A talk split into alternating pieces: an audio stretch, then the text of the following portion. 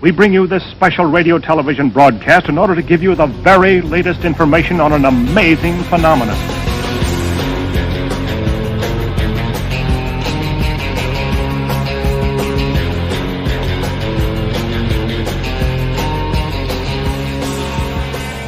From the files of Schlock and Awe, welcome to Natural Selection, the home of the DTV Creature Feature.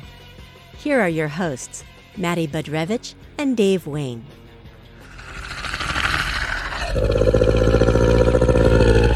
Don't you dare touch me! Stand back! No! No!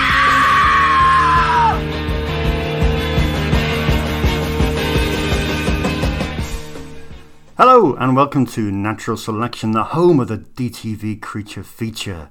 Uh, my name is Dave Wain, and sat to my right is the adorable Matty Budrewicz. Hello, and I'll take that, thank you. Why not?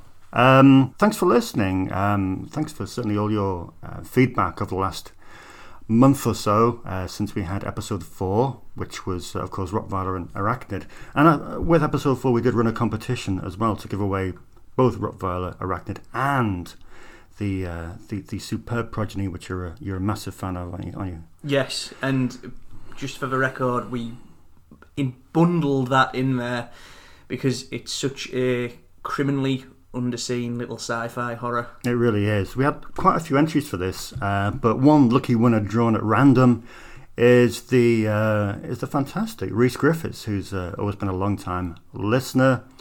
And um, yeah, well done to you, Reese. We'll send them over to you. Also, stay tuned to our Twitter profiles for a new competition which will accompany episode 5. You can win the deluxe uh, Anaconda quadrilogy from 88 Films on Blu ray. Thanks to 88 Films, thanks to Richard James for donating one of those for us to give away.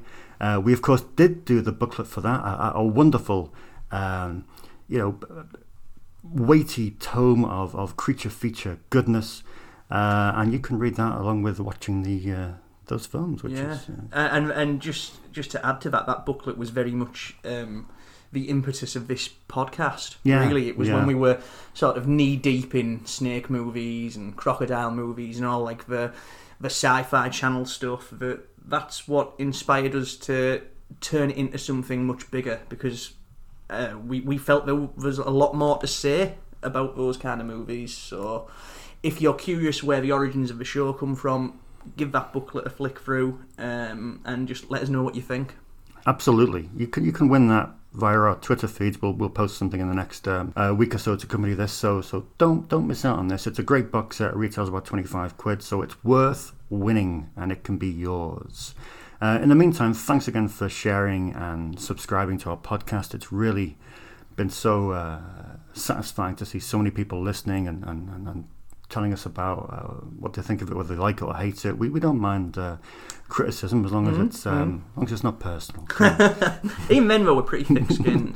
um, but it's, it's just nice the people we've connected with. Yeah. Um, over the last few months, doing this whole natural selection thing, it's you know we we sort of lived in a a bubble where you start to believe you're the only people who like these kind of movies, Yeah. and so hearing back that yeah, there are fans of Crocodile, yeah, there are fans of Blood Surf and Octopus out there. It's great. We love you. We are one. Absolutely. But what have we got for today? That's the main thing. We've got the Python Boa Legacy, which is immensely exciting, and Matty is going to tell you more about that. Yes, so um, the reason we've gone for the Python Boa Legacy or the Python Quadrilogy, however you want to frame it, um, we've talked about how the vast majority of everything we've looked at so far has ended up playing on sci-fi stroke the sci-fi channel as it was back in the day. And we have of course talked about the influence of anaconda lake placid and deep blue sea um, on that kind of product. But what i think's interesting is how that stuff how anaconda lake placid and deep blue sea um, influenced those movies those movies would then go on to influence um, a wave of creature features all of their own. Not artistically, but in a financial sense.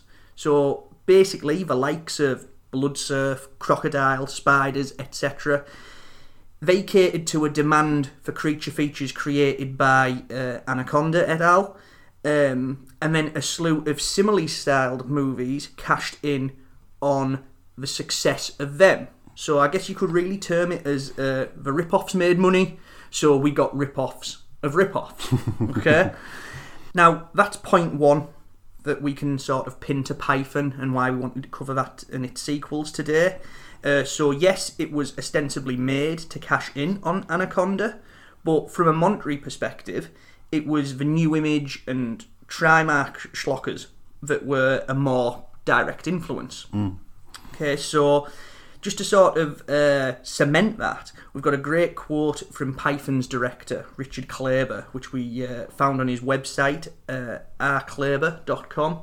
And he says Python's story was created by Philip Roth, head of the Unified Film Organisation and the film's producer.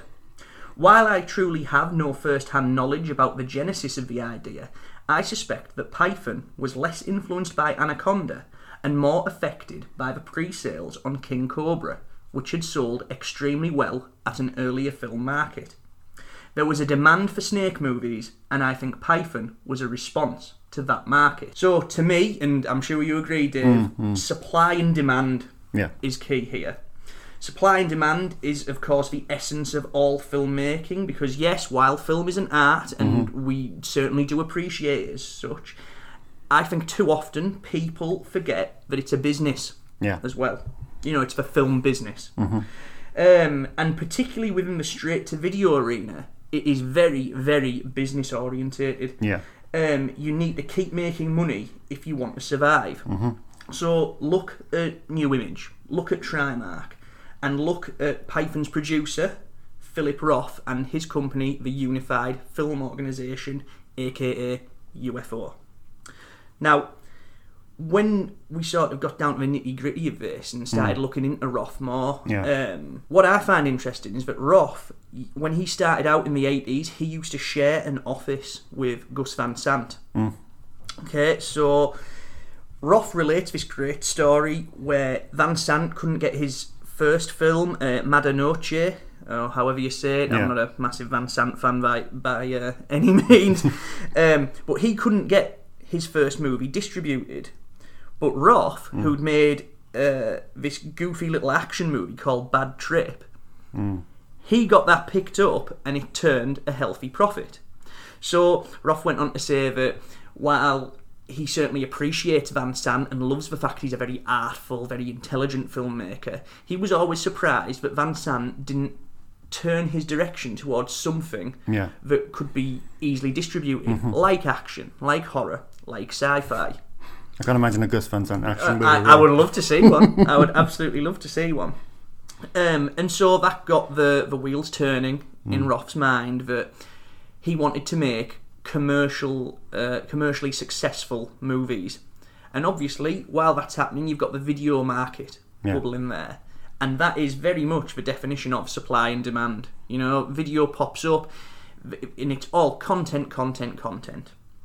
So, a bit of biographical information about Roth. Um, he was enamoured with film from a very early age, um, and he begins making movies in the 80s during the video boom. Uh, however, the first truly notable credits are a pair of early to mid 90s uh, direct to video robo schlockers um, that capitalised on the likes of Terminator 2, Universal Soldier, uh, Robocop and its sequels, which were all doing great business either theatrically or on tape.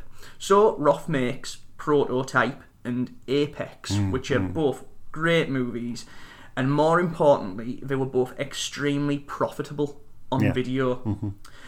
Um, in 1995, Roth teamed with uh, Ken Olandt, who uh, began as an actor, probably best known as the star of action series Superforce, where he starred as a, an astronaut turned cop who uh, rides around on a high tech motorcycle. so they start uh, churning out some more movies, and then in 1997, Roth and Olandt team with a guy called Jeff Beach, who was Roth's associate producer on Apex. So he joins in 1997 after previously founding Royal Oaks with the great Andrew Stevens, the, uh, another direct-to-video renaissance man. And uh, this is when UFO, the Unified Film Organization, really began to solidify. Yeah. Okay, and UFO's ethos uh, is very, very simple. They wanted to make theatrical quality genre films for the video and TV market with budgets around the $1 million mark. Uh, and these movies, though, had a massive emphasis on CGI effects, uh, which, of course, as you're moving more towards the early 2000s, when stuff like Anaconda, Lake Placid, and Deep Blue Sea is doing are doing great business theatrically, doing great business on video, and you've got their influences coming up. Roth, who very much caters to whatever the trends are, Yeah. he decides it's time to make creature features. Right. Okay, mm-hmm. and that is where Python comes in. Mm, mm. Uh, of course, we'll go on to discuss the impact of Python once we get into the film. But Python interests me in the sense that it was one of the first true smash hits in the UFO catalogue in terms of what was sold to sci-fi. Right. Whereas before you had the films like Total Reality that Roth did, they were playing on the network, they were playing on a few other cable stations. But Python, once it did gangbusters playing on sci-fi that was when Roth started playing to uh, supply and demand once again. And he to this day remains arguably the single biggest purveyor of um, straight to video schlock for the sci-fi channel. So that's why python's important that's why we're going to look at these four movies today because like anaconda you can sort of pin them around the trends of the time We know the flight originated in Southeast Asia, but nowhere in the manifest is there so much as a mention of exactly what it was you were transporting. What we had was uh, something unique. An evolutionary chimera. Roberta? You ever seen anything like this before? Bodies have been found here and here. This is our target. Time to put your baby to bed. You don't have enough men. I warned you it was intelligent. In simple layman's terms, What was it? A very big snake. Now, nature's perfect killing machine is on the loose. won't burn, can't shoot it. Out to feed. Let's just say there's this little, little, big thing after us. And we're the prey. Casper Van Dien and Robert Englund. No one else dies because of this thing. Do you understand that? I just hope your snake here does.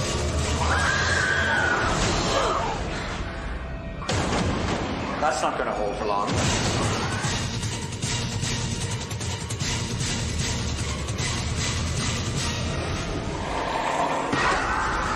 Python. Dude, you got me out of bed for a snake?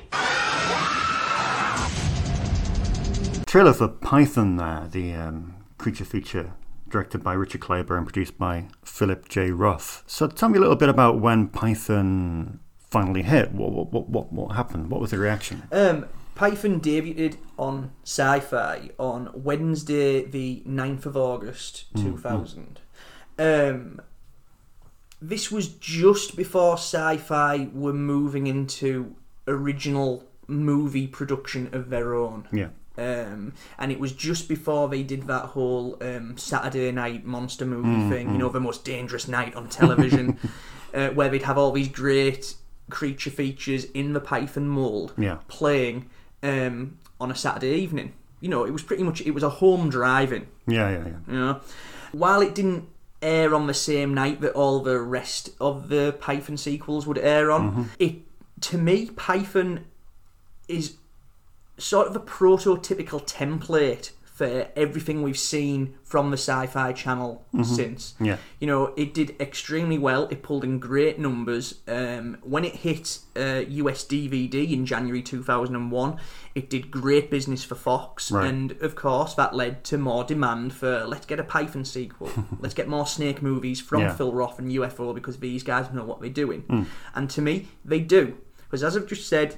It's the template of it. You mm, know, if you mm. look at everything that sci fi have done ever since, you can trace elements of that back to Python. Yeah, but I mean, you say about this template. I mean, that, that's that's fair, and I agree with that to a majority of that extent. But Python is unlike any other sci-fi mm. film, really, just in regards to tone, um, Yeah. in regard to, I mean, the amount of, of, of, cameos in it, the the, the playful nature, that the, it's it's funny. It really is funny. Um, so yeah, I mean, as far as the template goes for the movie, yeah, Yeah, it, it's it's more in the sense of one, it's not entirely serious. Mm. No. you know, you you look at sci-fi's subsequent catalog, Mm. and everything they've done isn't entirely serious. They know they're making ridiculous, over the top monster movies, most of which do have a naturalistic lilt to them. You know, they're about some sort of giant mutated Mm. Yeah, animal or yeah. whatever. You know, you do have outliers in there. You've got things like uh, Jim Wynorski's Bone Eater, which is you know more like supernatural and based Mm. Yeah. around uh, Indian mythology, but Python has the naturalistic bent. Mm-hmm. It pretty much has snake attacks every 15 minutes, which obviously, Yeah. when you're playing on a network like sci fi, which is uh, vital to keep you hooked in between commercial breaks, Mm-hmm. it sticks to the sort of eight act structure Yeah. that um, sci fi look for, which in turn. Again, sticks around the commercial break idea. You want to have peaks every few minutes to keep people hooked, to keep them coming back, to stop them changing that channel. yeah, But it's the humour, it's the frequency of the snake attacks, um, and it's the style of it, you know, because while the temptation is to joke about sci fi hmm. movies, and, you know, I've been guilty of it myself from time to hmm. time. It's hmm. sort of, you know, you say sci fi movie and it becomes a catch all term Yeah. uh, for sort of quote unquote naff filmmaking. Mm-hmm. But when you actually take a step back and look at these films objectively, look at the art on display in there. Oh, you know, there's a craftsmanship, and so between the relentless sort of snake activity, between the not entirely serious presentation, and between the um, you know the, the sort of handsome mounting, the well how how well done the film is. This is the first okay this is what we can do as a network we've picked this movie up it's done incredibly well this is what people will clearly like and connect with yeah. I mean, I'm presuming a lot of our listeners might not have seen this movie, but of course, we you know, obviously urge you to go out and do this. Um, but within the first seven and a half minutes, it's a bizarre opening to a film. You've got this, this obviously the sequence midair with with our old friend Ed Lauter, where they're, they're carrying a, a, a cargo, um, which then crashes. You know, we then switch to um, a lesbian sequence of of um, intense cunnilingus uh, between between Lisa and Roberta, but everyone's dated Lisa, so that's okay. Um, which is like really funny and really playful and very cool. And then we switch to a BMX uh, sequence with the most horrific sort of thrash metal opening, you know, soundtrack. I was I was really taken by that Were song. you? I actually Oh. made, I actually made a note of it. That's Um, the one thing of the film I don't like. It. Oh, Oh, it's called Own Little World by uh, Celldweller, uh, Celldweller, and it's kind of like a Powerman 5000 Slipknot mashup. So obviously, I, I, I came of age during Ah, the whole new metal yeah. thing, and to, Yeah. to me, this is just tonic. But what you said, that sort of plane crash, Yeah. lesbian camp out.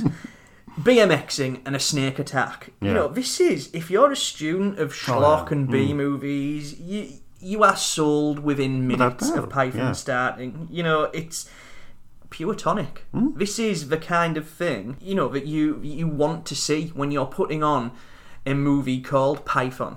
You know, you want you want to see. I- I'm glad that it puts its stall out right away, oh, it does. and because watching that, the rest of the film lives up to it. Um, I would just like to add though that uh, that opening with Ed Lauter Yeah. as the the plane uh, the plane pilot. Um, that was actually it wasn't shot by Clabaugh. Oh, really? Uh, it was shot by Philip Roth and uh, the film's editor Christian McIntyre. Afterwards, when they decided that um, they wanted to beef the intro up a little Right, bit okay. more and put the snake right front and centre rather than starting with this lesbian makeout Yeah, scene. makes Either sense. way, I mean they're both two very strong openings. I mean, who a, a plane crash and a lesbian makeout? You know, it's it pure B movie heaven. So, I mean, straight off the bat, you, you've got Wil Wheaton with, with, with purple hair. Mm-hmm. Uh, yeah. You've got Little John Franklin, Mm-hmm. who, who, of course, everyone knows from Children of the Corn. Um, you've got Jenny McCarthy. Mm-hmm. Um, you've got Robert Englund, who's cranking out some amazing lines. The, the peerless Englund is. you know, uh, like you, you can always get more men, but that specimen was irreplaceable. Um, know, brilliant lines, and then and, and, and, and all the while, while uh, dressed like the man from Del Monte. he say yeah, um, and and Casper Van Dien, who is going to be the campest um, character with the most distracting moustache in, in and sci-fi strange history. southern uh, southern gentleman accent. He's yeah, probably one of the, the most effete mercenaries. Yeah. effete tough guy mercenaries you'll ever come across. But that's it. I mean, you got the six characters, six classic actors. Well, maybe maybe not Jenny McCarthy's a classic actor, but you know these these people that you identify immediately. And after Mm. this opening seven and a half minutes, you, you've immediately got this. You know, if, if the opening seven and a half minutes didn't grab you and pull you in, and it, this, Mm. this film didn't endear itself to you, then the sight of these people just makes you Mm. think. I, I know these guys, you know, I've, I've grown up with these people, so Yeah. this is very Yeah, cool. You know, Billy Zabka from Karate Kid, Sean Whalen Yeah. from The People Under the Stairs. It's just, yes, it's a, it's the sort of Rob Zombie Wishmaster school of casting. Let's just get all Yeah, these sort yeah, of cult yeah. horror figures in there. I, as fan service, I think that's great. I think it's wonderful. But the big strength of that, how Clabaugh does it so well, is Mm. that it it establishes Python's world. Yeah. There's a real the big strength of Python, obviously beyond the fact we get to see a snake devouring people, is that it has a wonderful sense of place. It, Mm. You know, we're set in this little uh, Californian town called Ruby. Yeah. Um, and you feel like you're there. You feel like you get to know all the characters. Oh, you know, yeah. there's a wonderful hangout quality Mm, to the mm. picture, um, and just all these quirky sort of little subplots that are all tied together by Yeah. the, the presence of this snake that's crash landed in the mountains and is causing havoc in the town. I mean, we obviously have to come on to Kenny the Closer. One of Um, the finest, finest cinematic creations in B movie history. I mean, to sort of Kenny the Closer is the kind of guy that you would imagine went to maybe an audition for Mhm. Glengarry Glen Ross, um, but didn't quite get the part. Uh, so just imagine like a hardcore, you know, real estate guy, but like, and then like put him on speed. Yeah, he is literally comedy gold. Kenny's um, he, he has a wonderful sort of vignette where he's showing uh, Jenny McCarthy's character, the, the wonderfully named Mrs. Gribaldi, around uh, a show house. He uh, ends up getting attacked by the giant snake, which is uh, nestled in the garage. Mm. But before he's killed, before McCarthy's killed, we have this whole sort of weird flirtation between them while he's trying to sell a house in this really aggressive way. They're both utterly insane. It is just scene chewing of the highest order. Um, and I tell you what, when you've got Robert Englund sashaying around, Mhm. like, as, you know, sort of doing his Dr. Moreau man from Del Monte shtick, to steal the film out from under Englund, who is one of the greatest Yeah. uh, proponents of sort of camp tongue-in-cheek horror out there, if you ask me. That is some remarkable acting. Um, and it also speaks to the wonderful nature of Python's comedy because Mm. this is, as well as hitting you with the thrills of the snake attacks, you know, it's a genuinely funny film that Yeah. has a the a basis in this sort of quirky Twin Peaksy type town. Yeah, very much so. I mean, you know, no, no um, pun intended, but along the Twin Peaks lines, I mean, it is written by a character from Twin Peaks. It's written by Mike Nelson, Mhm. uh, Gary Hershberger, who this is his this was his first script, wasn't it? First and only. It was also um, co-written with Chris Neal, and it was his first and only script. And it was written by Paul Bow, who uh, this was his first and only Yeah. script. So it's bizarre, but also that's quite thematic along along many of Ross' films. You will find a lot of people coming from other aspects of the industry, and you'll find them delivering their first script. I mean, Paul Bow, for example, he was first AD for Fred, Olen Ray for about 8 movies, Mhm. wasn't he? Yeah. From I think between Cage Fear and Invisible Dad, he worked on every one of those. But like I say, Python, along with um, Gary Hirschberg and Chris Neal, that was all their first gig, which is um, which is a bit weird. I mean, you know, your first script, you don't expect them to come out with something quite quite as well realised Yeah. as that. You know, I think um, we do need to credit Clabaugh in that as well because he's he's gone on the record as saying that hi- his biggest influence for Python was Tremors. He wanted that sort, you know, and Tremors has that wonderful hangout quality. It has that wonderful quirkiness. You do feel like you are living in perfection mm-hmm. while this happens. And, you know, I can definitely see watching Python the Tremors influence. Mm. And I think it stacks up just as well as Tremors. You know, it's it's by no means a slovenly rip-off No. or anything like that. But it, it, if you enjoyed Tremors, if you enjoyed the comedy and monster aspects of Tremors, I think you owe it to yourself to check out Python because it's it's just as well made and mm. it's just as screamingly funny. Yeah. And they, they'd make a great double feature. Yeah, without doubt. I mean, I know we've spoken about this before, and people are probably- bored of listening to us um, going on about it. But we've got to mention the CGI. I mean, you know, you, you look back, and um, you know, MovieGurus.com said um, it's the worst example of CGI ever put on film. Uh, Utter Ar- bollocks. Arrow in the Head said it's the worst of the crop so far. Bad effects, worse writing. It's not even fun in a bad way, and that's uh, you know that, that's John Fallon. Um, people that don't get it, didn't get it, haven't got it. Well, this part of the, conspiracy theorist in me wonders that we were dealing with a sort. You know, we were dealing with the changeover from practical to CGI. Now, personally, I think the CGI um, is pretty good Yeah. through Python. It, for the fact that this was made for like just over one million dollars, I think it looks fantastic. However, I think that if you're familiar with the film's making, uh, you know, there was a, a giant practical snake head was actually right, built for the yeah. film, and it was built by Sorta Effects.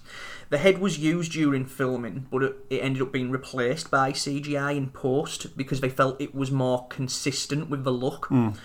Um, the irony, of course, uh, is that the director Clabaugh doesn't think that it looks that consistent. Yeah. Um, you know, the scenes which he shot, which accounted for the CGI to begin with, uh, with blue screen, green screen, stuff like that, he thinks looks great.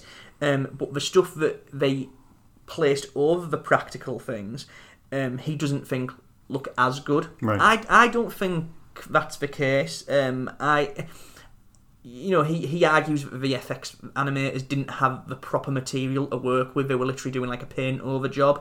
But I think it works. I, I happily buy into the illusion of it. Uh, and if you are one of these, you know, the fetishists for practical effects, there are, uh, I think there's two or three little instances where you can see practical. Yeah. You can see the snake's tail in one Yeah, point, yeah. and then there's a bit later on where you can see the giant snake head very briefly headbutting um, Right. them in the, the in the finale. But um, I think the CGI works. I think uh, people saying otherwise clearly haven't seen many movies with genuinely bad CGI. you know, to give a more sort of modern touchstone, I think the CGI in Python looks a hell of a lot more convincing than fucking cats. you know, with its weird uncanny valley uh, cat people kind of thing. Topical. Yeah, this this will outdate this in six months now. We are, you know. Cats? Hmm. Um, yeah, absolutely right. Um, so, where do people go and get this? It's it's a, it's a charity shop too, isn't it? You know, Oh, absolutely. This is a this is a staple of charity shops, CXs all over.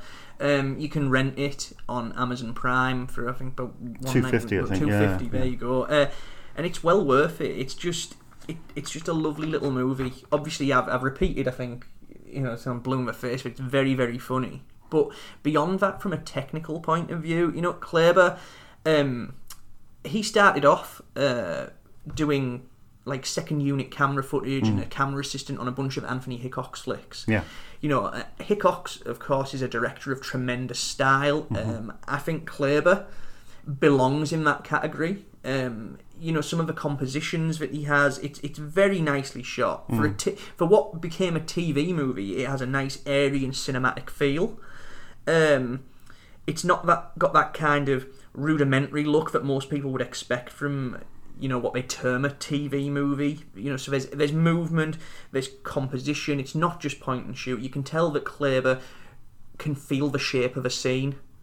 You know, so if you can get the American DVD because that's the wi- that's in one eight five widescreen. you know, the British one, the, the British one from. Uh, Prism Leisure, I Prism, believe. And yeah. that's, it's the cropped 4x3. If you're a purist and want to see it how it was presented on sci fi at the turn of the millennium, get the four three version. But if you want to really enjoy, to, to really lose yourself in the comedy, to lose yourself in the, the style, it's worth importing the American disc. You're listening to Natural Selection, the home of the DTV Creature Feature.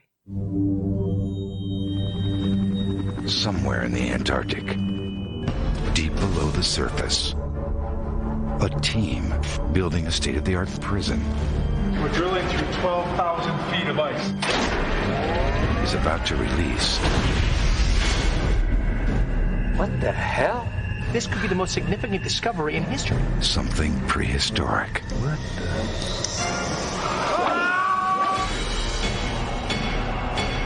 If we stay here, you're gonna die.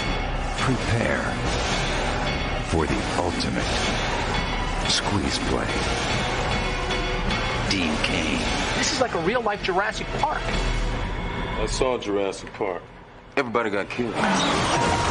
Boa. trailer for Boa there, aka uh, New Alcatraz, and I think you know we, we, we spoke about the Python saga, the Python legacy, Mhm.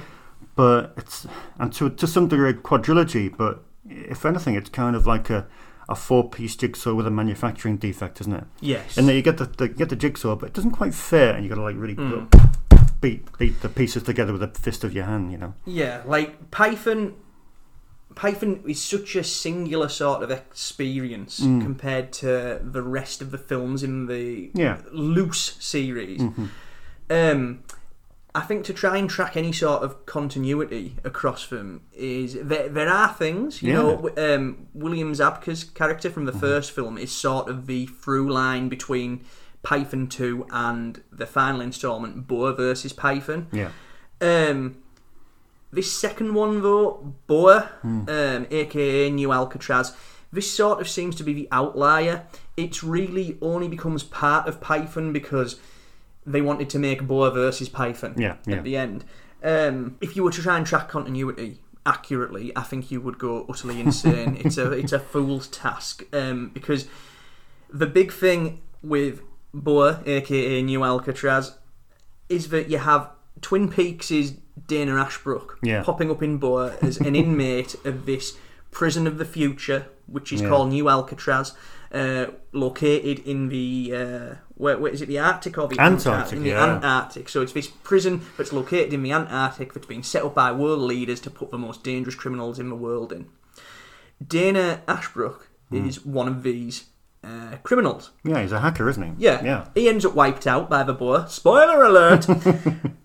but he then pops up in Python 2, albeit as a completely different character. Yeah, yeah. So to me, that shows that there was no sort of through line No. to begin with. With these films, it was just sort of by happenstance. when we get to two- yeah, practically, isn't it? retrofitting in 2004 for them to join together. Mm.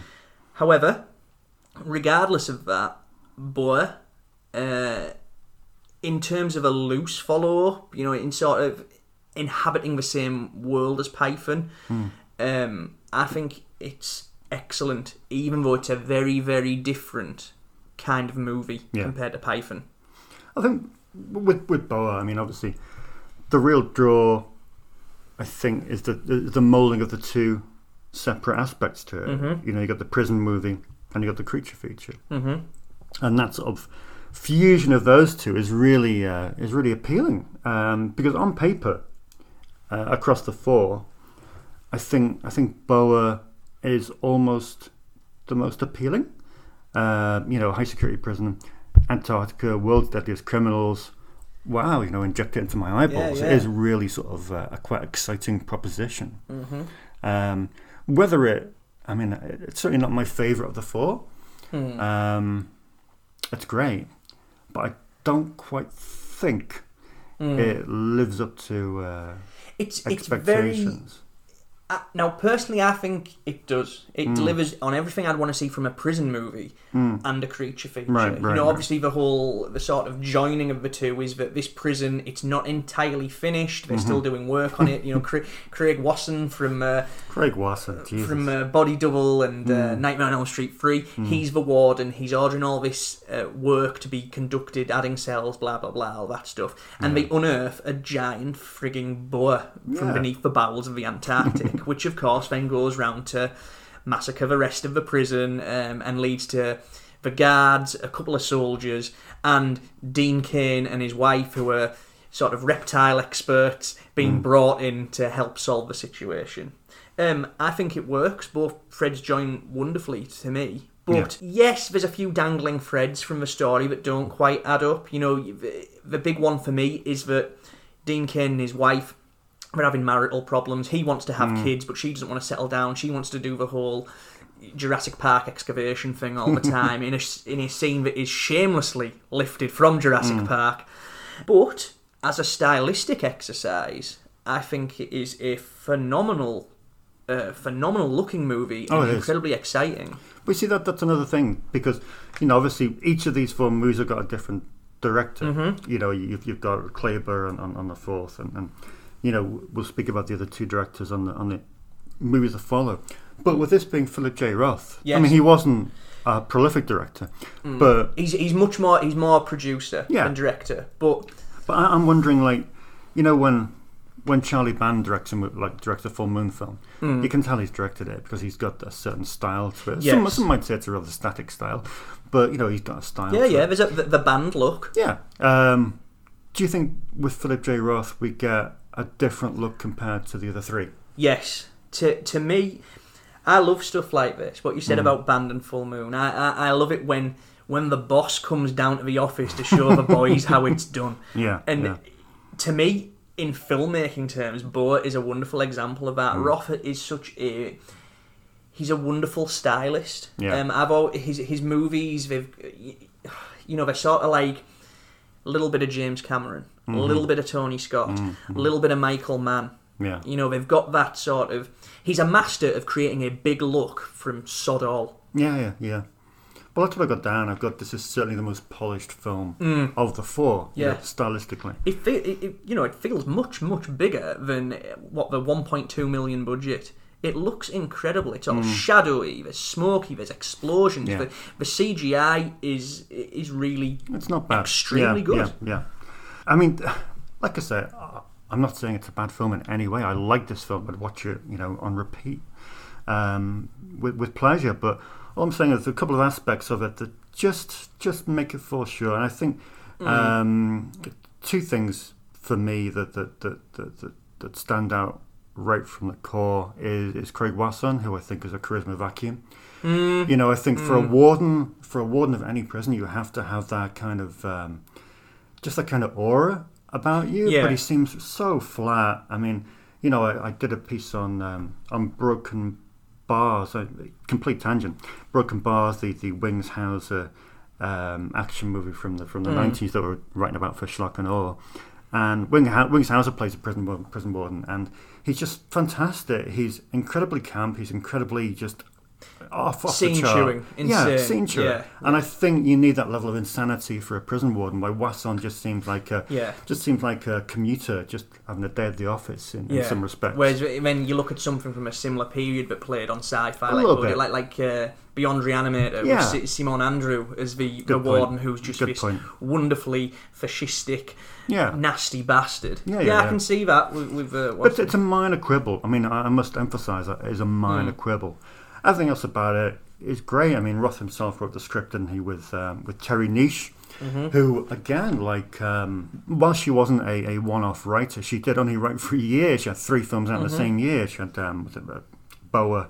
Uh, Falcon Down with with uh, William Shatner and Mindstorm as well, all, Mm. all for Roth, of course. Yeah, you know, pu- pulling on in-house talent. Yeah. You know, um, I would like to say, going back to the uh, the look, Mm. a lot of that is accomplished by the cinematographer Todd Barron, Yes. who does an incredible job. But what Like really, he, like he did with The Room a couple of years later. yes, which Sorry. very sadly, for better or worse, this guy is now forever going to be associated with Tommy Wiseau. Um, but you know, here he he does a very good Yes, job, he does, uh, yeah. but he's aided immensely by some amazing production design by uh, David Huang, Right. um, who also did Roth's Total Reality, uh, Mm, Velocity Trap, and had previously done the production design for Python. Mm. This is probably the most spectacular in terms of set, Yeah. in terms of how it all looks and stuff. Like the the, the new Alcatraz prison just looks wonderful. It, it's up there, you know, alongside the likes of Stuart Gordon's Fortress as Mhm. A really, really cool prison of the future. Yeah. I mean, what, what's your opinion on Dean Cain? I, mean, like him. Do you like I him? like him. Yeah, he he is though just Dean Cain. He I don't think I've ever Dean seen a movie where I believe him as a character. I believe, but in terms of Dean Cain fighting a boa, Yeah. with his estranged wife, yeah, I'd take that. Okay. Yeah, yeah, it's just he's a he's a guy who again he can come across as a little bit bland, but Mm. just just done a lot of these films that I mean around that time, uh, just just prefixing Boa, he was in stuff like Militia, wasn't he? Mm, yeah. And uh, and Fire Trap and um, and No Alibi Mm. as and, well. And then uh, after this, he did um, what sort of you could argue is a, Mm. a sort of loose dragon centric remake of New Alcatraz uh, Mm. for Roth called Dragon Fighter, which Oh, yeah. very much follows the same story beat. Mhm. Um, I do think. In that sense, in terms of story, that's another one of the flaws of Boa. Mm. Other than the fact it's a snake, you know, you, you could literally you could drop an take the snake out, drop an alien in there. Yeah, yeah, yeah. Take the alien out, drop yeah. a yeti in there. You know, it's it's it's a monster of the week setup. It's just so ha- it, it feels like that they had this story of a monster on the loose in a futuristic prison. Mhm. Um, okay, snakes are, pro- uh, are popular. Let's drop a boa in there. yeah, it felt a little bit like Octopus Two for me.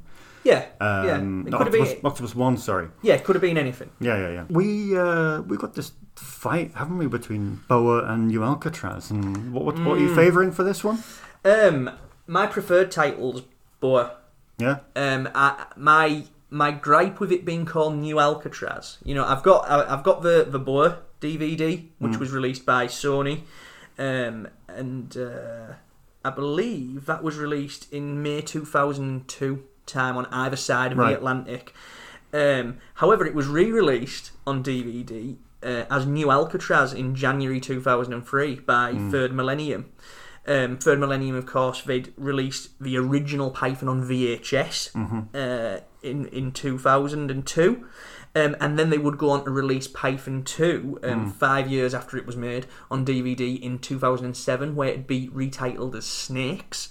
Mhm. But what annoys me about retitling it New Alcatraz is that Third Millennium, uh, in their marketing, they don't mention the snake No. at all. They ju- it's, if you, it's just a futuristic prison movie. Right, right, right. You know, and if you went into it just thinking that it was going to be a futuristic prison movie, the second this giant Yeah. boa shows you, know, what the fuck's going on here? you know, boa at least makes it obvious that you're going to see a giant snake and it's set in a futuristic prison.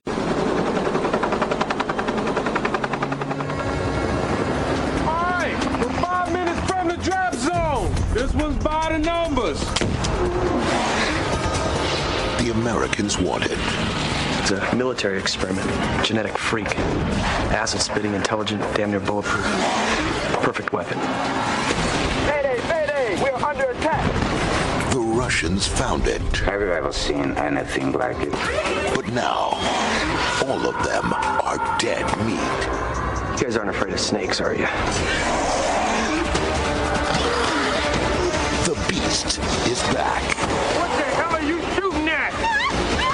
and it's hungry for more. The government's gonna deny any of this happened. How much time have we got?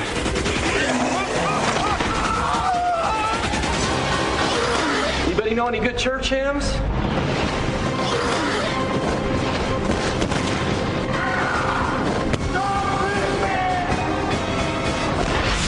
Python 2. The terror will swallow you whole. You were listening to the trailer for Python 2 there. Um, the sort of sequel to Python, I guess. Would you call it that? It is and it isn't. Um, like, it's more of a sequel and follow on than Boa. Yeah. Um, but like Boa, it's um, I, I guess it's free of the quirky sort of humour that courses through Python. Both Boa and Python 2 play very, very straight. Hmm. Um, it does directly link with Python because, of course, you've got Deputy Greg, played by William Zabka, back, but he's not the same Deputy Greg. changed a bit. Um, in Python, he is a nasty, jaded piece of shit Black Ops mercenary for the CIA. He's come a long way in two years. Yeah. Yeah. I mean, Zabka himself, he, he's been in about 10 Philip Roth films, hasn't he? I mean, he's, he's like a prolific uh, Mm. UFO guy. we you know people nost- uh, you know get all nostalgic about Karate Kid, but to me, I see Zabka, I think Roth, I think Jim Wynorski. um, his B movie credits are astounding, and Yeah. he's he's great in them all. He really elevates the material. I Mm. think. I think we've given him short shrift over the years for his part in Karate Kid. Just you know, and things like How I Met Your Mother, just sort of yeah. focus on the comedy aspect of him. Mhm. But he's g- give Zabka a decent B movie like Python, like Python Two, and he's great because as much of a horrible tosser Deputy Greg is in this movie now, Yeah. Zabka plays him to the hilt. Oh, he does. He's, he's having a whale of a time playing him as a as an awful, awful bad guy. Without doubt. Um, I mean, the, the crux of the movie is about Bobby Briggs, isn't it? Um, Yes. Let's, let's call him Dana Ashbrook for, for, For the sake of professional clarity. reasons. Yes. Um, Dana Ashbrook and his wife, uh, Nadia, played by Simone McKinnon. Mhm. Um, pretty straightforward. They're man and wife. They run a transport company. Mhm. And they've been asked to transport an unknown object from a Russian military base. And that is it. Yeah. For for what is it? 100 something like- grand? yeah, 100, 100 grand US dollars. Yeah, yeah, yeah. Yeah. Um, so it's it's like the, the epitome of simplicity, isn't it? Mm. Um, and that works. I like this film a great Mm. deal. I, I know people trash it, but I, I love this film. I uh, I am a fan of Mm. Python 2. Um, I do think it's very it's very very good, but uh, I find whereas I could put Python on, Boa on, and Yeah. Boa versus Python on at any time, Mm. Python 2 has such a dark and Euro pudding feel Mm. to it I- I that I have to be really in the mood for it. But I can see why you like it because it's got the whole octopus Bulgarian eccentricity thing. I love that. I love that. That that's a real draw for me. That Mm. whole Bulgarian cold Eastern Bloc Yeah. kind of setting, concrete. Love it. Absolutely love it. And the good thing about Python 2 Mm. is that it angles into that. It factors it in as Oh, part yeah. of the story. Obviously, it's Mhm. Bulgaria masquerading as Russia. Yeah. But then when you look at Boa versus Python or any of the other sort of Bulgaria masquerading as USA kind Yeah. of movies, that's much harder to do than have it framed as Russia.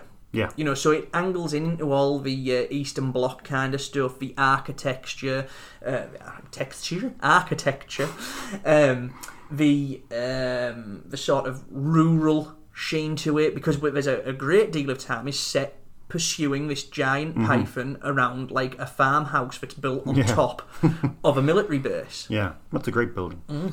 Um, we've got Lee McConnell directing this, who's an FX guy by trade. Mhm. Uh, he worked for Corman, did stuff like Wasp Woman. Uh, he's be, wo- did a lot of work for UFO as well with stuff like Velocity Trap. And more recently, he's gone quite mainstream with Yeah. stuff like The Hunger Games. Uh, meanwhile, Jeff Rank uh, is writing it, who was a production manager for UFO, which again reinforces the fact of them promoting their uh, in-house uh, Mhm. guys to, to do a to do a script It, it. also cements the sort of incestuous nature Yeah. of the, the UFO pool because Rank, Very of much so. pops up as an actor in Boa versus Python. Yeah, I mean, well, it, it, that, that is is, um, is pretty much the case for the cast as well. You got Alex uh, Jolig, who, who plays Matthew Coe. He was in three films for, for UFO. Marcus Aurelius plays Colonel Jefferson again. He was the pilot in Boa, Mhm. uh, another UFO regular. Um, so yeah, it, it, it's it's uh, and, and then Ashbrook, of course, who was a different character in Boa, and Yeah. that links in with the whole Twin Peaks connection that you discussed, where you've got a guy who was played Dana Ashbrook's best friend in Twin Peaks, writing the script for Python. Yeah. He then pops up in Boa Yeah. alongside Dana Ashbrook, who then goes on to star in Python 2. Yeah, crazy. But this is what makes it all such fun. I mean, it, it's got this this weird opening bit, hasn't it, that doesn't really fit. They shot that after the film, didn't they? Mm. And inserted it because the film was too short. I mean, it's a short film anyway, it's only about 85 minutes, yeah. but they needed to pad it out. And to be honest, I don't think it, it, it grates in any way. You can't, you don't watch it and suddenly think, ah, No, I mean, I mean, I like the sort of military macho posturing at Mhm. the start. I also, I do really like how it angles into the Cold War stuff. You know, Yeah. it go. It, I, I've always got a great deal of affection for straight-to-video movies that flirt with the Cold War kind of thing. Mhm. Um, I just think it's an interesting topic. Yeah. Um, but you know, it, it sets up how powerful the snake is, and again, it showcases some quality CGI. Mm. You know, because I, once again, I don't think the CGI in Python Two is is bad at all. No, but I- think the CGI fits with the surroundings. I think. Mm, mm. I think.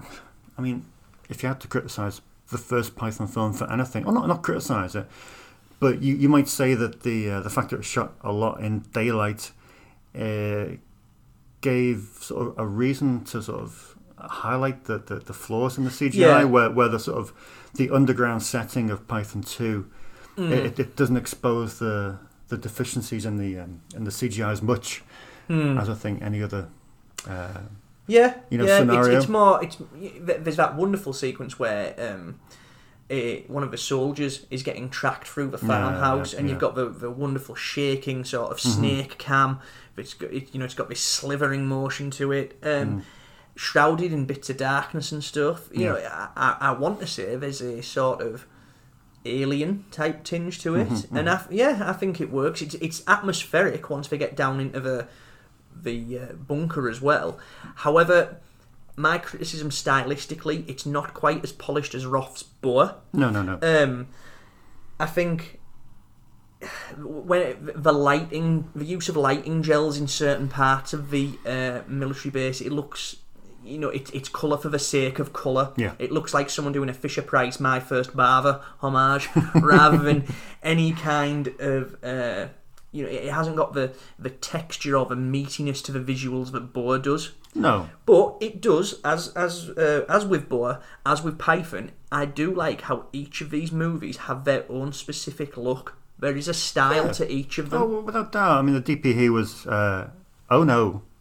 Uh, I, don't, I think that's how you pronounce his surname. It's uh, OHNO. Azusa Ono. I'll go for Ono. He started out as a gaffer back in 1986 in, uh, with, with Neon Maniacs before going on to Night of the Demons and uh, and Night Angel uh, as, as well. So, uh, I mean, he's had a a real sort of education in uh, really Poverty fine-looking genre fine Um, and for, for me, you know, it, it does work in that respect. There's one thing that, that, well, probably the aspect of this film I love the most, and again, it's a it's a it's a big spoiler, and it's it's the it's the baseball thing that's running through the film. Yeah, yeah, Uh, that's good, it's yeah. just ridiculously ridiculously outrageous, uh, a little bit camp, and Mm. you know, could, the fact that you know you know Bobby Briggs is is kind of. Um, Dana Ashbrook is kind of um, is A Lynchian slip. Lynchian. Um, it, it has had like had this baseball Yeah, his- pastime. his character's You- a baseball- He's a baseball player, but you don't know what it is. You know something's happened,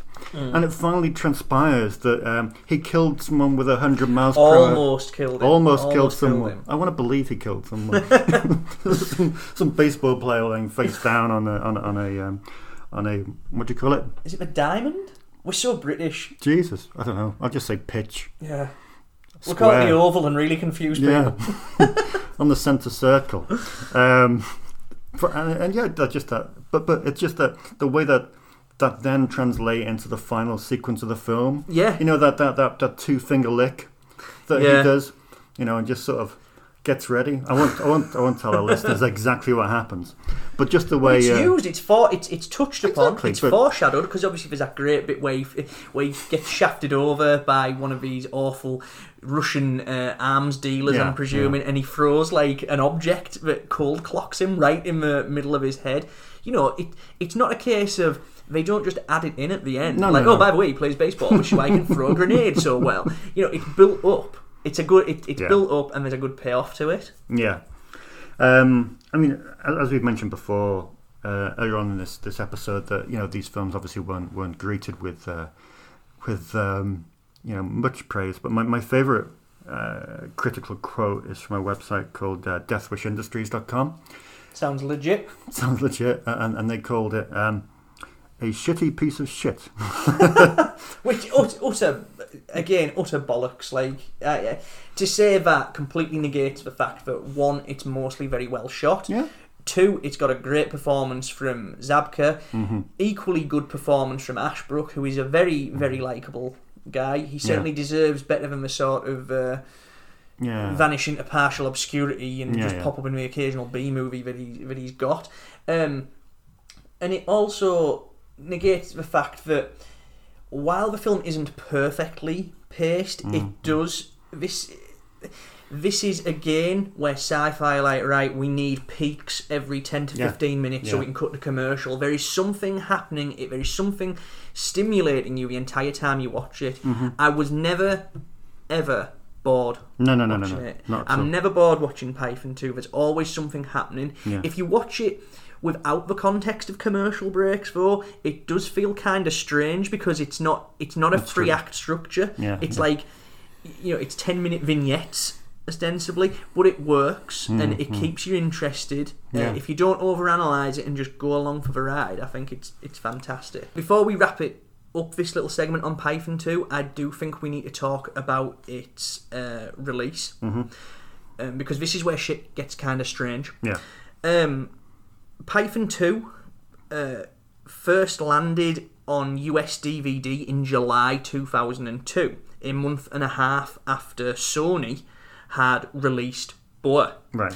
Now, apparently, Python 2 was picked up for disc by Fox because one, Python had been successful enough Mhm. as a rental property for them. Yeah. Obviously, it was successful on the Sci Fi channel as well, but as a rental property, it did very good business. Mm. So, Fox wanted a sequel, and Fox also wanted to go up in almost direct competition against Sony, who were releasing Boa. Yeah. Now, neither film was as successful on DVD as the first Python was. Boa didn't do as good as Sony were hoping, Mhm. and neither did Python 2 for Fox. Um, so Python ended up premiering, you know, air quotes because it's already Mhm. out on DVD, Yeah, but yeah. it premiered on the Sci Fi channel on Saturday, the 17th of August at 9 pm as their big Saturday night monster movie. Mhm. Uh, interestingly, the title was pluralised at that point. It wasn't Python 2, it was Pythons 2. Right, okay. Now that's strange because uh, Pythons 2 then becomes Snakes when it's released as uh, over here in the UK Yeah. by, once again, Third Millennium. Now, Third Millennium, they did not connect it to the Python No, movie no. at all. You know, so it's called Snakes, and it wasn't released in 2002. It was released in 2007, five years Oh. after its uh, American release. However, it was released on DVD in the UK within six months of Snakes on a Plane's DVD release, Ah, which I find, ca you know, it's it's clearly. Mm, people like snake movies still. We better get one. Let's pluck one from the vault. Yeah. So there you go. I just thought that's a, a cool little thing to sort of if, if you like me and an anorak for calendar dates and you want to keep some sort of tally of what creature feature was released and when and watch them chronologically, I got your back. You're listening to Natural Selection, the home of the DTV Creature Feature. This is a once in a lifetime, gentlemen. We are the knights that are going to slay the dragon. One of the most cunning predators on this planet. Lock and load, boys. We're in Python country. I understand you've grown a rather large snake here on the premises. She's a constrictor, Scarlet Queen Boa. I'd like to use your boa to locate and eliminate that python. The world's two most powerful predators. This thing is on the loose. You are going to find it? Exactly. Fish and Game Department's got a file two inches thick on this guy. That's his python down there. Set loose.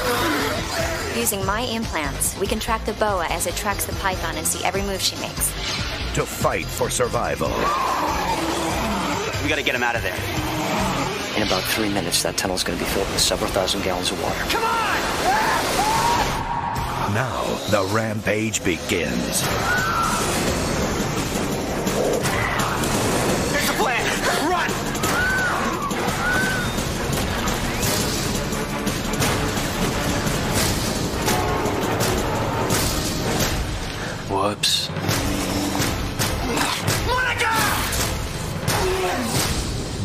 Boa versus Python. That was the trailer for Boa versus Python, the fourth movie in this wonderful Python slash Boa saga. Um, and we're not really we're not really going along the lines of um, you know decreasing sequels here, are we? You know, No, no, The not law at of diminishing sequels. So. Um, first off, I think I owe this film an apology. you know, I can re. I- think in our Anaconda notes, Mm. based upon a memory of seeing it when it first came out, I called it disappointing. Um, and upon revisiting it for this Mm. episode, I would like to formally retract that statement. I think Yeah. Boa versus Python is a splendid, splendid little creature feature, and I will forever kick myself for having it down in print But I thought it was disappointing because it isn't. It does everything that you want it to do. Mm. If anyone has that booklet, they can just send it to us in a stamped envelope. We'll Tipp-Ex it out. Yes. And then we'll just put in, you know, super or something like that. But, um, uh, but no, but it, that, but you know, we, we talked about this off air before. It's so easy, isn't it, to to to formulate a, a, a sort of trashy throwaway opinion on a film like this Mm. without having it in its full context. Yeah, and art's subjective. Yeah. You, I've lost count of the amount of films I've changed my opinion on. Yeah. Uh, you know, the the big example, John Carpenter's Prince of Darkness, which Mhm. I used to think was a snooze-inducing headache. but fast forward, you know, a couple of viewings later, when I'm a little bit older, I think it, it's in my top five. Right. Carpenter. I think Mhm. it's a fantastically scary movie. Um, and Boa vs Python, yeah, it it's wonderful. Mm, um, Not so. Now, it you do see the Boa versus Python. You do see the hook. Yeah. Um, but there is. It takes a while to get there, and if you were to, if I was to give it any sort of big criticism, one, it doesn't quite offer the epic snake fight that you want No, to see. no. Um, and it does sort of kind of just end. It doesn't have a resolution. It just really. stops. but everything else, it is a hoot from front to back. Without doubt. I mean, what have we got got involved here? We've got a, a sort of a weirdly ambitious businessman in the shape of um, the Mancunian actor, Manchester-born uh, Adamo Palladino, who seems to otherwise go by the name Adam Kendrick. I mean, Mhm. I don't know what. I, I, I have no idea who he was until is. this no, movie. No. Um, but I do know that he employs very expensive hair straighteners. um, sorry, just envy. Um, so yeah, he, he has the great idea. He's um, of transporting a, a eighty foot python back to the US, Mhm. which uh, which escapes. Uh, as, as, Yeah. as- What's he transporting it back to the US for? um, Big game hunting. Big game hunting. We've got this sort of. It, it's kind of like a snake equivalent of John Woo's hard target. you know, he he's this rich businessman, casino owner, who wants to give his friends the ultimate hunting experience, which Yeah. would be hunting a giant python. But ironically, though, he, he, he- sort of he's doing this on the way back from a wrestling uh, Yeah, match, yeah. which is a bit weird because they're all like the two competitors, aren't they? Called Py- Python and Boa. Yes. which is uh, A I little bit of weird I foreshadowing, that- I guess. Clever or just awkward? I don't know. Yeah, I'm undecided on that. But yeah, so so Python escapes. Then we've got this rather droll FBI agent played by Kirk Woller, who's always an FBI agent. That's all he ever plays, Mm. and cops, who um, who joins forces with a snake specialist played by David Hewlett. The great David Hewlett. The great David Hewlett, who's uh, who is very very good. Sorry, Born. Um, he has the, the the interesting, some people might say, um, thing of being in every single Vincenzo Natali film, Yes, it's a, a great little. from Cube uh, through to uh, Debug. Um, Yeah, um, also, um, obviously, Stargate SG One, Yeah. which was a a big hit on the Sci-Fi Channel. Mhm. Um, so obviously that factored in from Yeah. Sci-Fi's perspective because at this time, Sci-Fi as a channel were now becoming more vocal about Mhm. what they wanted from the movies Yeah. that they were bankrolling. You know, the sci-fi framework is they'd give out a flat fee to uh, to an indie producer. So, Mm-hmm. Yeah. for example, they they gave the flat fee of seven hundred and fifty thousand dollars to Phillip Roth Mm. to bankroll Bo vs Python. But with that comes stipulations of one, you need to stick to our eight act structure. We Yeah. want the creature on screen every fifteen minutes. Mhm.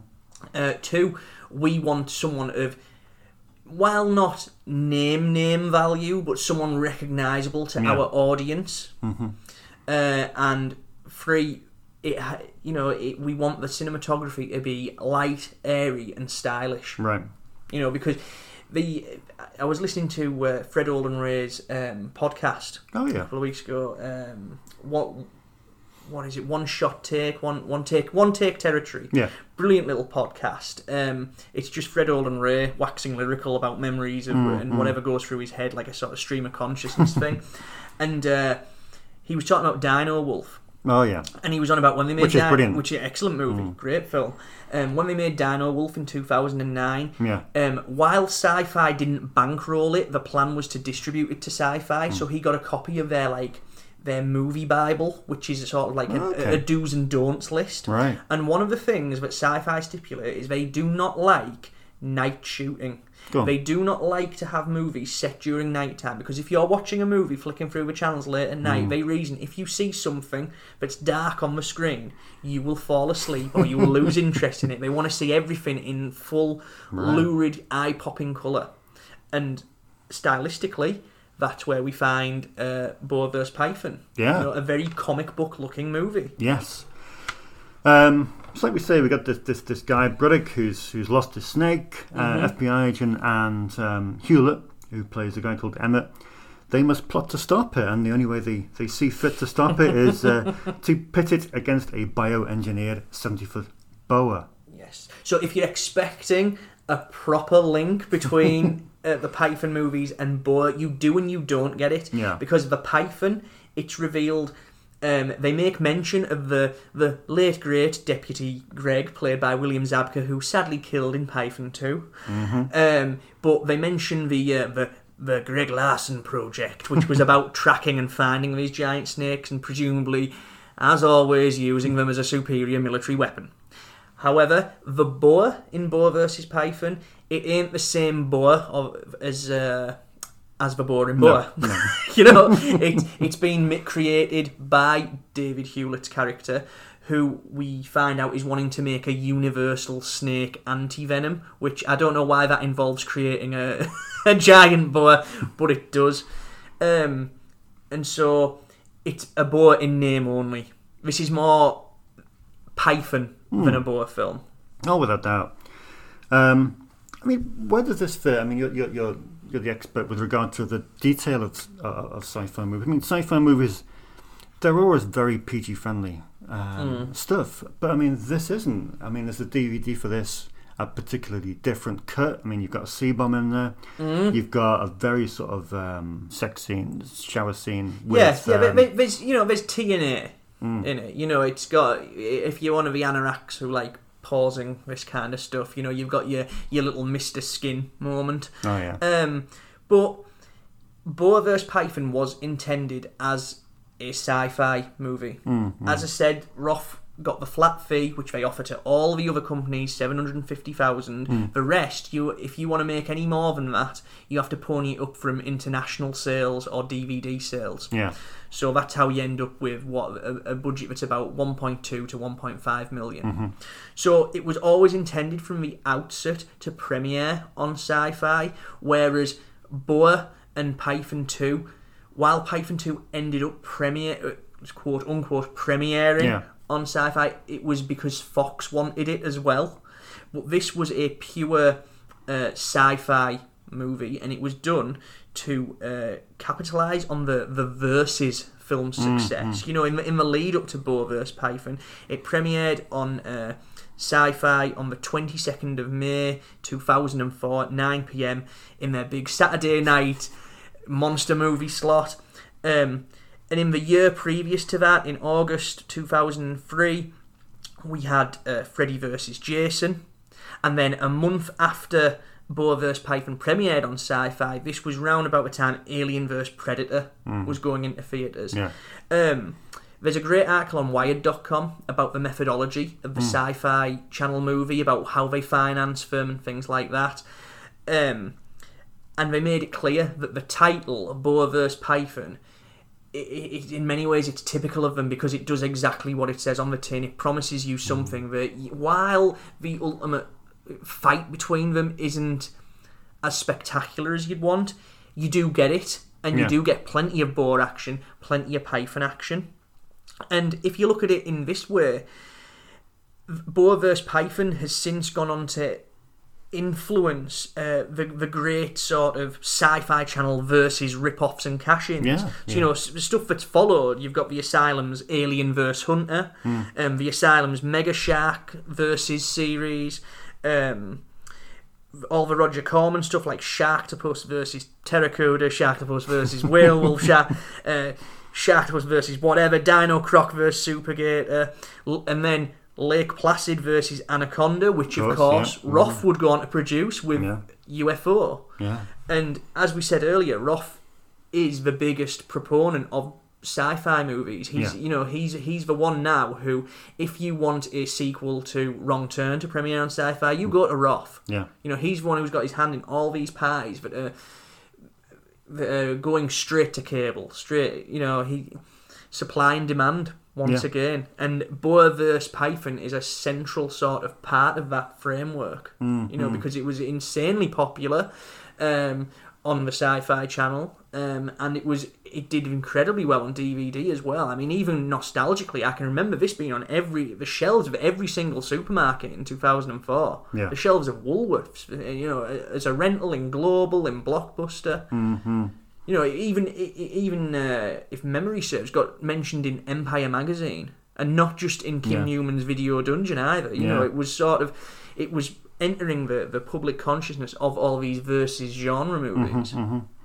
Yeah, I mean, this was the, the start of a new era for sci-fi, almost, wasn't it? Really, Mm, mm. Where, where where they uh, where they went really sort of real, uh, as opposed to sort of playing about with with their format. They went in a specific direction and sort of stuck yeah, to it. Yeah, they stuck to it, and and obviously, uh, as we said earlier, Python is the great sort of template because it has that. There's something happening every ten to fifteen minutes. Yeah.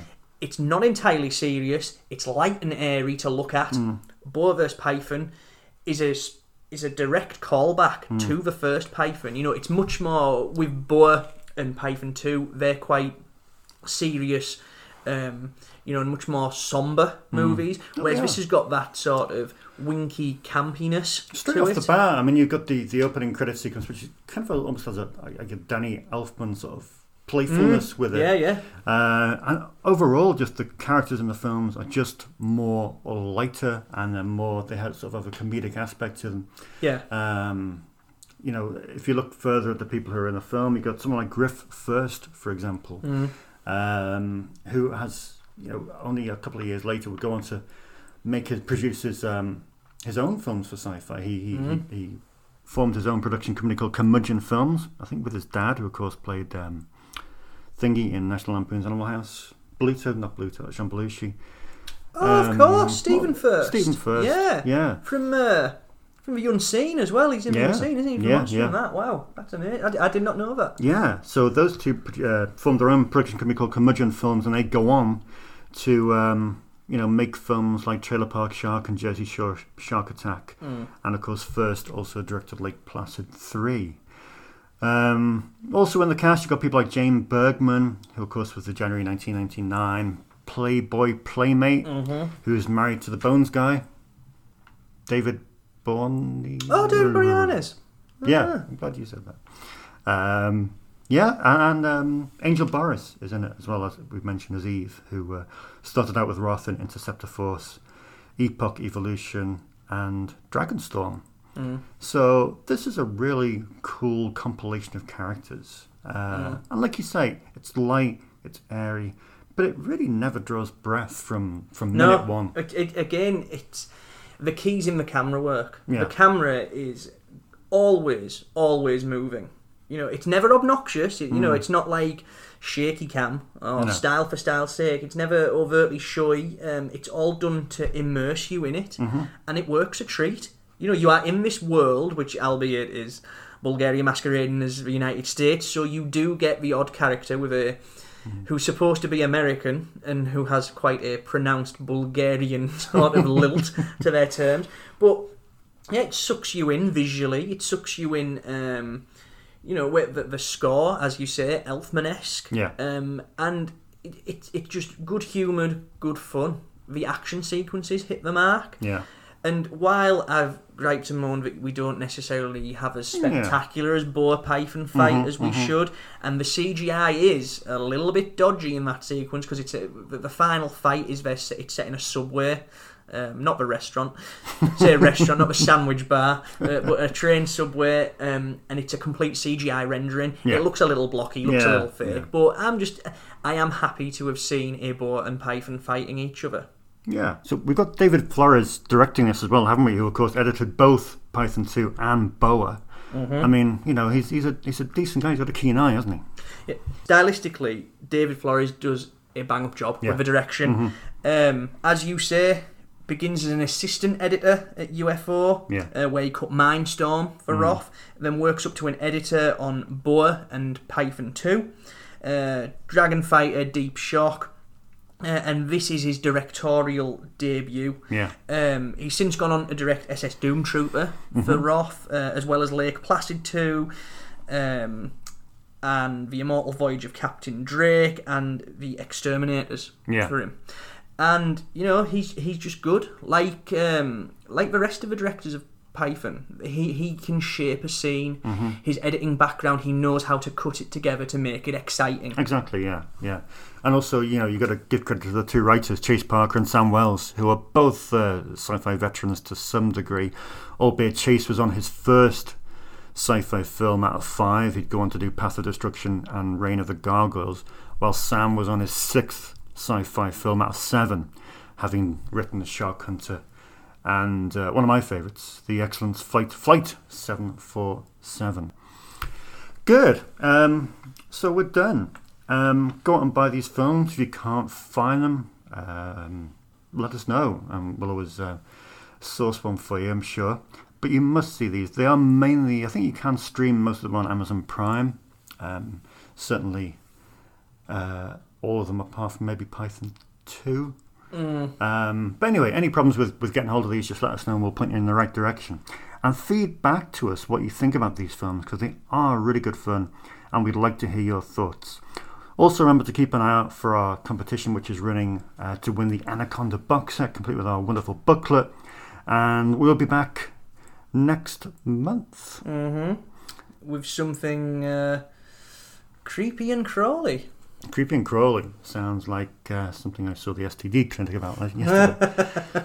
right, we're off. Um, thank you for listening, and don't forget to follow us on Twitter at the Dave Wain and At Matty Budrewicz. and our Instagram page, which supports our book, which is currently in production, Schlock and Awe, 1001 Forgotten Films of the 90s Rental Realm. Go and like us at Schlock and Awe on Instagram, and we'll see you next time. Thanks for listening. Don't forget to check out the Schlock and Awe page on Instagram, while you're welcome to stalk Maddie and Dave on Twitter. See you next time on Natural Selection.